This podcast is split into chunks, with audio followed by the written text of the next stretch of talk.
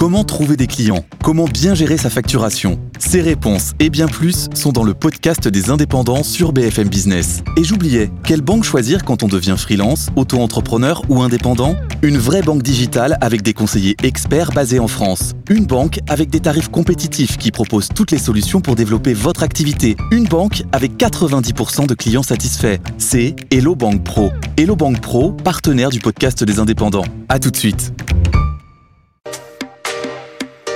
BFM Business, Tech RH, tout comprendre sur l'innovation dans les ressources humaines, présenté par Alexia Borg. Bonjour à tous et bienvenue dans une nouvelle émission Tech RH. Cette semaine, nous allons parler d'insertion professionnelle et dans le grand talk, j'invite Florence Marty, directrice d'Ancarel, Cyril Ferré, cofondateur de BePitch.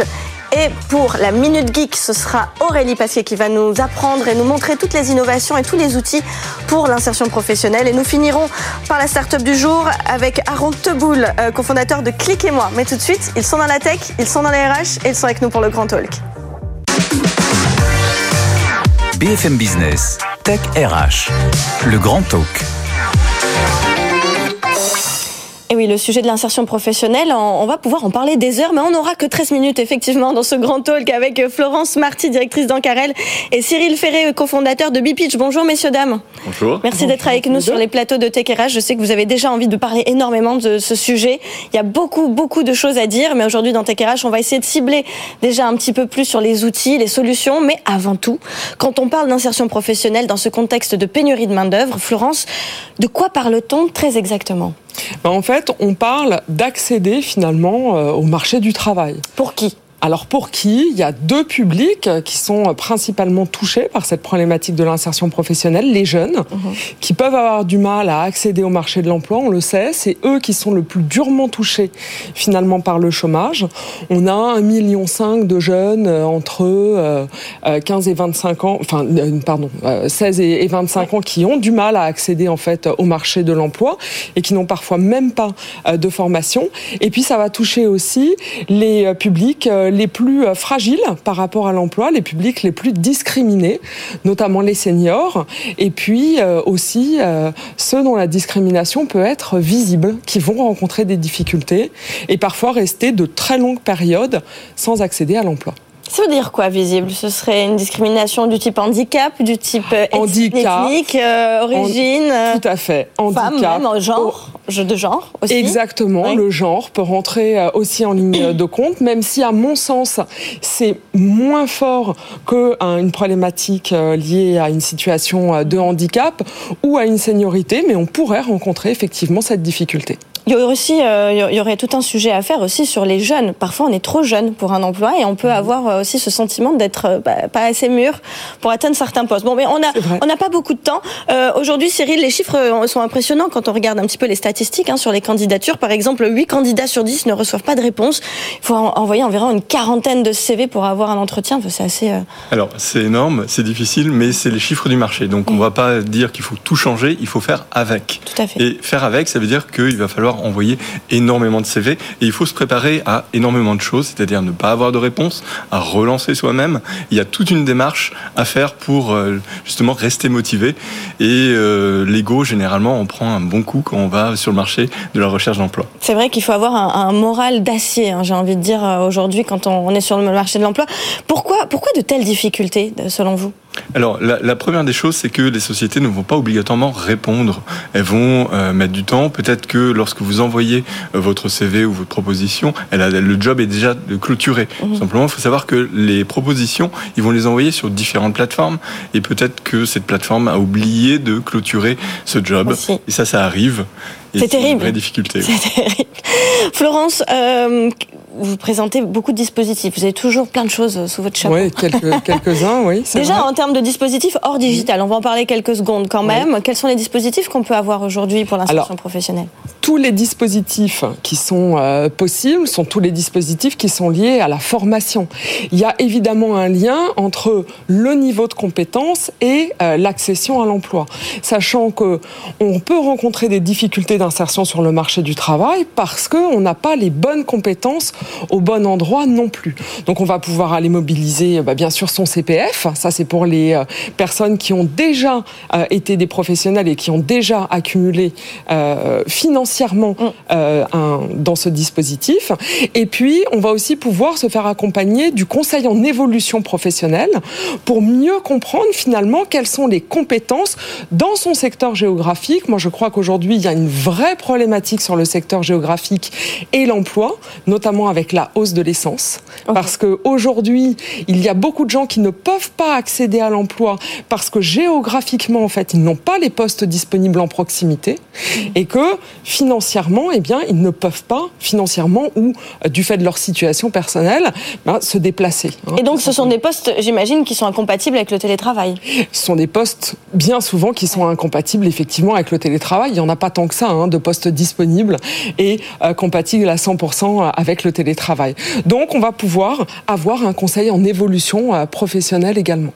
Cyril, vous connaissez des outils peut-être ou des dispositifs qui peuvent aider ? Alors il y en a beaucoup, mais la première des choses en effet c'est de se faire un bilan de compétences, hard skills, soft skills, donc le savoir-faire, le savoir-être, et être réorienté et surtout ne pas hésiter à demander de l'aide. Il y a beaucoup de sociétés aujourd'hui qui vont proposer des aides. Alors vous avez par exemple Job Odyssey qui va en fait sur l'angle du sport aider à l'insertion dans les entreprises. Je crois que j'ai fait une interview de Job Odyssey récemment pour des alternances qui sont entièrement payées par les entreprises et qui vont permettre aux femmes d'accéder au métier du BTP. Ah, ça c'est important. Il manque des femmes dans le métier du BTP. Exactement. Oui. Donc un rééquilibre et une insertion plus inclusive dans le marché de l'emploi, ce qui est assez sympathique. Ensuite, vous avez aussi les dispositifs RSE des sociétés qui sont une bonne chose. Donc tout ce qui est économie sociale et sociale et solidaire qui vont permettre à des personnes qui sont un peu moins vues sur le marché de l'emploi d'être insérées plus facilement et d'être accompagnées. Beaucoup de sociétés mènent des politiques de RSE, il ne faut pas hésiter. Il y a un portail sur le gouvernement qui les référence, donc il ne faut pas hésiter à aller toquer à leur porte. Vous avez aussi tout ce qui est... analyse de vos besoins ou réorientation professionnelle. Vous avez des coachs qui sont spécialisés, vous avez des sites, il y a le site Draw My Future qui est là et qui va vous réorienter. Ça veut dire que vous pouvez aujourd'hui facilement migrer d'un métier, par exemple les métiers de serveur, vous pouvez aller migrer sur tout ce qui est informatique et vous avez des équivalences ou des chemins à faire et de l'apprentissage qui est plus facilité aujourd'hui. Quand vous dites serveur, vous parlez du métier de la restauration ? Tout à fait, oui. Pour aller vers les développeurs. Oui, vous pouvez. C'est quand même pas le même métier. C'est-à-dire que quand on est serveur, on aime quand même, on bouge, on est actif, on a un contact avec le client, très humain. On passe à 100% derrière un ordinateur psychologiquement. Alors psychologiquement, ça peut être un peu plus difficile, mais c'est aussi un peu plus calme. Donc certaines personnes peuvent vouloir quelque chose de plus calme, elles sont pas obligées, elles peuvent garder entre guillemets le contact avec le public. Il y a tout ce qui est en IT, tout ce qui est formation.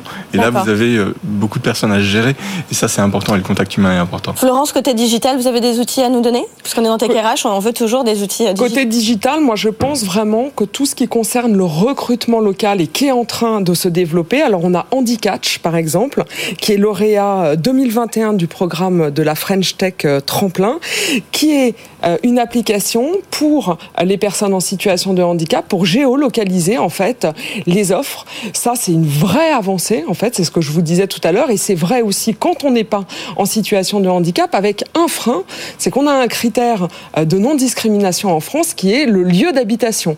Donc en fait à la fois il faudrait aller vers du recrutement local et ce serait vraiment une mesure en faveur de l'insertion y compris pour les entreprises et en même temps les entreprises ne peuvent pas tout à fait aller jusque-là. Ce que les entreprises peuvent faire, c'est sur leur page annonce, leur page emploi, faire en sorte que soit géolocalisé, en fait, le poste, en géolocalisant aussi les moyens d'accès, les transports, pourquoi pas les crèches, et toutes les facilités, finalement, à proximité du lieu d'habitation du salarié. Donc ça, évidemment, ça existe. Et puis, je suis d'accord avec vous, il y a une offre aujourd'hui sur le web qui permet d'identifier les métiers en pénurie et les formations associées. Tous les observateurs de l'emploi peuvent le faire. J'ai pas trouvé le bon site. J'ai trouvé un bon site en Belgique, mais j'ai pas trouvé le bon site en France. Il y en a en fait qui sont dédiés spécifiquement pour les jeunes ou spécifiquement pour d'autres publics. Oh. Donc c'est vrai qu'il faut un peu chercher, mais en tous les cas, ce qui est important, c'est d'aller identifier quels sont ces secteurs qui sont en pénurie. Sachant que les entreprises, on pense souvent que l'insertion c'est une problématique personnelle, c'est vrai, mais c'est aussi la problématique des entreprises. Aujourd'hui, on est sur un marché de l'emploi qui est tendu. On a des entreprises, et il est tendu, quel que soit finalement le niveau de compétence. Et on a des entreprises qui n'arrivent pas à pourvoir leurs postes. Alors là, elles peuvent faire appel au GEC, qui sont des groupements d'employeurs qui vont permettre de former en alternance des personnes qui sont en situation d'insertion sur le marché du travail. Donc ça, c'est une vraie piste pour les employeurs et pour proposer des mesures de formation, sachant que les plus grosses entreprises peuvent aussi développer des écoles de formation. Et ne pas oublier aussi le POEI. Et le POEI, alors oui, vous faites bien d'en parler, le POEI et l'AFPR qui sont des dispositifs proposés par le Pôle emploi pour permettre en fait au moment de l'embauche de prévoir une période de formation prise en charge en grande partie finalement par le Pôle emploi. Alors POEI ou AFPR, ça va dépendre si on est plutôt dans un contrat longue durée, plus de 12 mois ou moins de 12 mois. Et on a des aides qui peuvent aller de 2000 à 3200 € spécifiquement dédiées à la formation pour la prise de poste des personnes en insertion. Cyril, vous êtes donc cofondateur de BePitch. Oui. On aimerait bien en discuter quelques secondes, puisqu'il ne nous reste que quelques minutes, mais quand même un rapide, on va dire, balayage de votre parcours. Vous avez été cofondateur avant de Attractive World. Oui, qui est une application de dating, de rencontre amoureuse, et aussi d'un autre site un peu moins connu en France, mais plus aux États-Unis. Oui, avec un peu plus de 2 millions d'utilisateurs, et c'est Shaper. Le but cette fois-ci, c'est de la rencontre, mais professionnelle. D'accord. Et avec BePitch, on arrive en fait sur du recrutement et du recrutement en vidéo. Est-ce qu'il y a un lien entre les sites de rencontre et la rencontre amoureuse et les RH et la rencontre finalement candidat-employeur ? Oui, il y a un lien, puisque dans tous les cas, il y a un matching. Et ce que j'ai voulu donner dans chaque situation, c'est un équilibre en fait entre la personne qui est en recherche et l'entreprise. Et aujourd'hui, on a un petit peu en déséquilibre et c'est pour ça que le marché est tendu. C'est-à-dire qu'on est encore sur une situation où on pense que c'est le candidat qui doit faire ses preuves pour venir travailler dans l'entreprise, alors que j'essaye de dire que l'entreprise doit aussi se présenter ses objectifs, ses challenges et ensuite ses besoins. Et non plus avoir des annonces qui vont mentionner je veux quelqu'un qui a 5 ans d'expérience, qui a bac plus 5, etc. C'est pas engageant et c'est pas quelque chose d'équilibré avec le candidat. Comment vous arrivez à faire ce matching entre les candidats et les recruteurs, parce que ça veut dire quoi ? Que de l'autre côté, le recruteur, lui aussi, doit dire, ou plutôt le salarié, celui qui est en recherche d'emploi, qui dit, moi je cherche, voilà mes critères de recherche pour l'entreprise de mes rêves. Oui, voilà. Ça exactement. En fait, on a mis en place des interviews automatisées qui vont remettre en fait le côté humain. Donc, avant d'aller regarder ce que veut l'entreprise, on va faire en sorte que chacun exprime ses besoins. L'entreprise, elle a des besoins, elle a des conditions, le candidat, il va en avoir aussi, et il faut aussi qu'il les exprime. Et quand on arrive à ce que les deux matchs, là on arrive à avoir des candidats qui vont rester longtemps dans l'entreprise et ça va réduire le turnover. Le turnover qui est très élevé aujourd'hui. Et c'est très intéressant. D'ailleurs, pourquoi pas inviter, les candidats à faire autrement, à penser leur CV autrement. À chaque fois, le CV, c'est voilà qui je suis. Merci de bien vouloir m'accepter tel que je suis. Alors que l'employeur, il est plutôt voilà ce que je recherche et ce que je veux. C'est quand même un rapport de force qui est pas vraiment équitable au final, puisque finalement, c'est une histoire aussi entre deux personnes, deux entreprises, deux visions. Non, je sais pas. Qu'est-ce que vous en pensez, Florence ? Alors, Pôle emploi, depuis une vingtaine d'années, a développé une méthode de recrutement, la méthode par simulation. En fait, qui permet de recruter grâce à des mises en situation plutôt que de recruter par le CV. Donc ça, c'est vraiment très intéressant puisque Pôle emploi qui va travailler en collaboration avec les entreprises, va identifier des candidats qui peuvent répondre effectivement à une mission. Et puis, on va monter des journées de recrutement où on va permettre, grâce à des mises en situation, d'aller identifier beaucoup les soft skills des candidats et voir leur potentiel aussi d'évolution. Et ça, c'est vraiment un recrutement sans CV. Merci infiniment Florence Marty et Cyril Ferré d'avoir été avec nous sur les plateaux de Tech RH. Je vous dis à tout de suite pour la Minute Geek. BFM Business, Tech RH, la Minute Geek. Et c'est parti pour la Minute Geek avec Aurélie Passier. Alors Olivier Dussopt a pris ses fonctions rue de Grenelle au ministère du Travail cette semaine. L'objectif de ces 5 prochaines années sur le plein emploi, Aurélie. Mais pour cela, il faut ramener les populations plus éloignées vers le marché du travail. 7,6 milliards d'euros, Alexia. C'est le montant qui a été alloué à la mission Accès et Retour à l'emploi. Dans le projet de loi de finances 2022, on vise le plein emploi. Elisabeth Borne l'a dit à son successeur. Le plein emploi, ce sera votre boussole. Et de l'emploi, il y en a. On le voit tous les jours sur BFM Business, dans BFM Business avec vous. Encore faut-il savoir où et comment le trouver. Et pour bien s'orienter, eh bien, il faut comprendre son environnement, Aurélie. Bien oui, évidemment. Et on commence par se former aux outils du numérique, avoir un profil LinkedIn, avoir une adresse mail pas trop compliquée, avoir un CV. Beaucoup de sites proposent maintenant des générateurs de CV. C'est le cas notamment de Clic et Job. Clic et Job s'adresse aux jeunes éloignés du marché de l'emploi. La plateforme va les aider à identifier leurs compétences et aussi les qualités, les soft skills qu'ils pourront mettre au service d'une entreprise dans leur recherche d'un stage ou d'un emploi. On va générer son CV, on va affiner son orientation et le candidat va pouvoir se lancer. Côté formateur, le bon outil, c'est Les Bons Clics, une plateforme qui aide les formateurs à évaluer le niveau de compétences de leur public et proposer des modules, des parcours de formation adaptés. C'est important de le souligner, souvent les formateurs sont bénévoles. Alors justement, maintenant qu'on a la destination, comment les candidats peuvent maintenir le cap et réussir à décrocher le Saint Graal, c'est-à-dire l'entretien d'embauche? Eh bien, la boussole de nos candidats, c'est les professionnels eux-mêmes. Ce sont eux qui embauchent, ce sont eux avec qui ils vont travailler. Donc, pour rentrer en contact facilement avec eux, eh bien, je vous propose Déclic. L'avantage de Déclic, c'est qu'on peut rentrer en contact avec des professionnels via la plateforme de messagerie qui nous convient le mieux. Ça peut être Instagram, ça peut être Messenger, ça peut être WhatsApp. Et c'est important parce que on ne bouscule pas le quotidien des demandeurs d'emploi. Ça permet d'avoir des conseils accessibles toute la journée, de s'inscrire dans leurs habitudes. On évite d'être démotivé. Les professionnels qui conseillent sur Déclic sont bénévoles. Là aussi, c'est important. Et le fait que ce soit aussi accessible, ça permet à chacun de choisir quand est-ce qu'il veut participer pour être bien le plus disponible possible. Alors, on a la boussole, la destination, la carte. Vous nous avez donné tout ce qu'il faut maintenant pour y aller, mais est-ce qu'il y a peut-être une dernière petite astuce? Un petit bonus. Aussi, c'est très facile. C'est Made in BFM Business. C'est un podcast, ça s'appelle Premier Job, présenté par Laurène Goumeau. Premier Job, ça met en face des jeunes professionnels qui se posent plein de questions sur leur entrée dans le monde du travail et des professionnels qui partagent leurs conseils, leurs témoignages, quelques exemples d'épisodes. Mon premier job est un échec. Est-ce que c'est grave? Je veux me reconvertir. Comment faire? Comment avoir l'air crédible dans un premier entretien? Faut-il arrêter ses études pour trouver un job? Ou encore tout simplement, comment décrocher son premier emploi? C'est disponible sur toutes les plateformes. Voilà, j'allais vous le demander, toutes les plateformes d'écoute. Donc, tout à fait.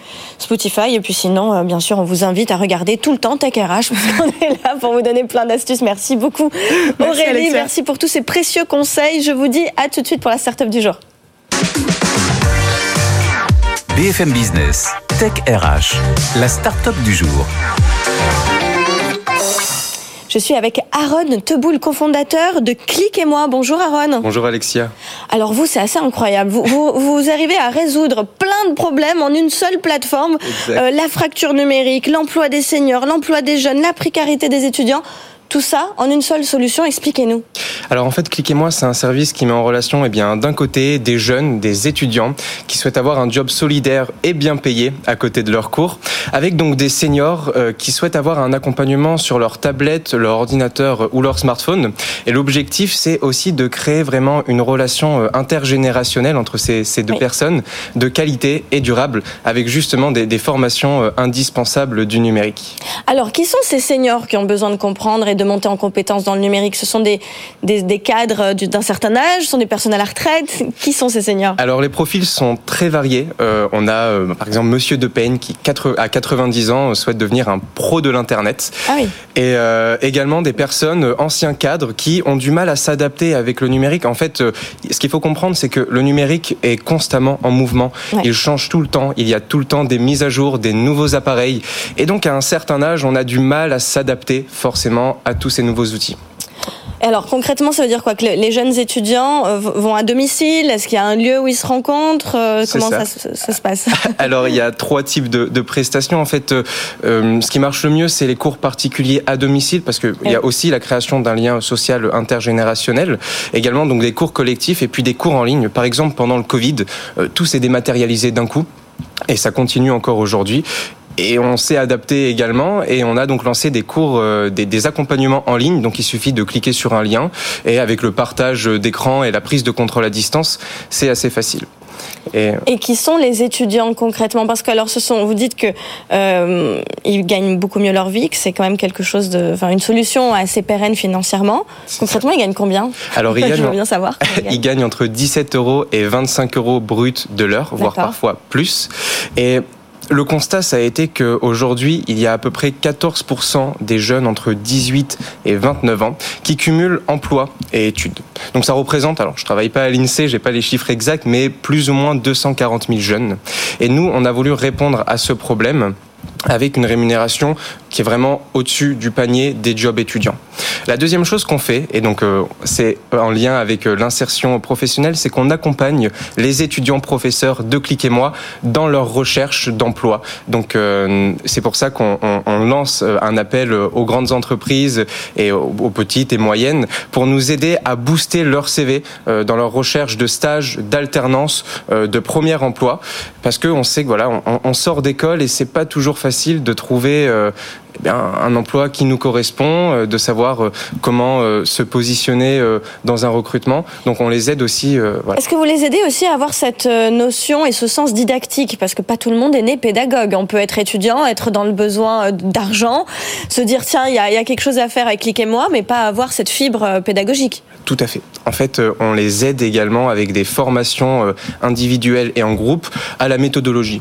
Ce qui compte finalement chez Clic et Moi, c'est beaucoup les soft skills. C'est pas vraiment les compétences numériques. On sait tous quasiment envoyer un mail, faire une recherche sur Internet. Maintenant, nous, on les forme beaucoup sur la pédagogie de médiation numérique. En fait, Clic et Moi, c'est né en 2015 d'une association. Donc, on a pu pendant ces années, construire une méthode, une méthodologie adaptée.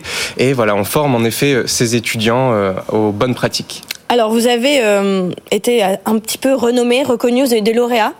En particulier un qui m'a interpellé, c'est donc la fondation Sopra Steria. Exactement. Et je pense même que c'est moi qui ai eu le plaisir de vous remettre le prix. Et en 2021, vous avez gagné effectivement le lauréat du prix Entreprendre pour demain en 2021. C'est ça. Et donc bravo. Déjà, quelles sont les autres actualités ?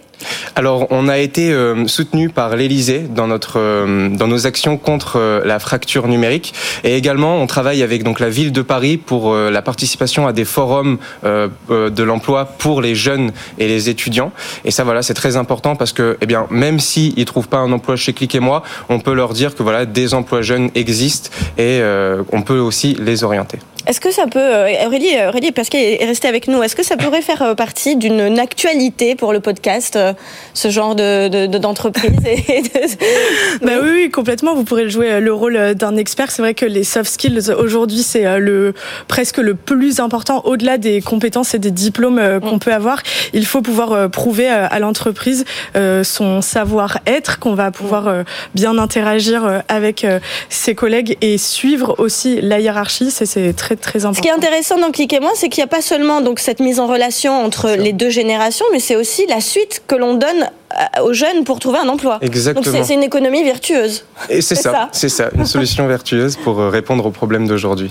Aujourd'hui, on trouve beaucoup, non Aurélie, donc des problèmes justement dans cette fracture numérique où les seniors n'ont pas forcément toutes les compétences nécessaires et les entreprises ont du mal aussi à recruter, donc on se retrouve un petit peu... Il y a un problème d'image aussi, il faut savoir que pour Pôle emploi, on est senior dans le monde professionnel à partir de 45 ans. C'est terrible. Donc c'est quand même très jeune, surtout quand on sait que peut-être on va devoir partir à la retraite au-delà de 62, voire de 65 ans. Oui. Il faut déjà changer cette image. Moi, j'ai deux questions pour vous, Aaron. Oui. D'abord, comment est-ce que vous êtes financé ? Qui paye les formations ? Est-ce que c'est les personnes âgées qui payent aussi leurs cours ?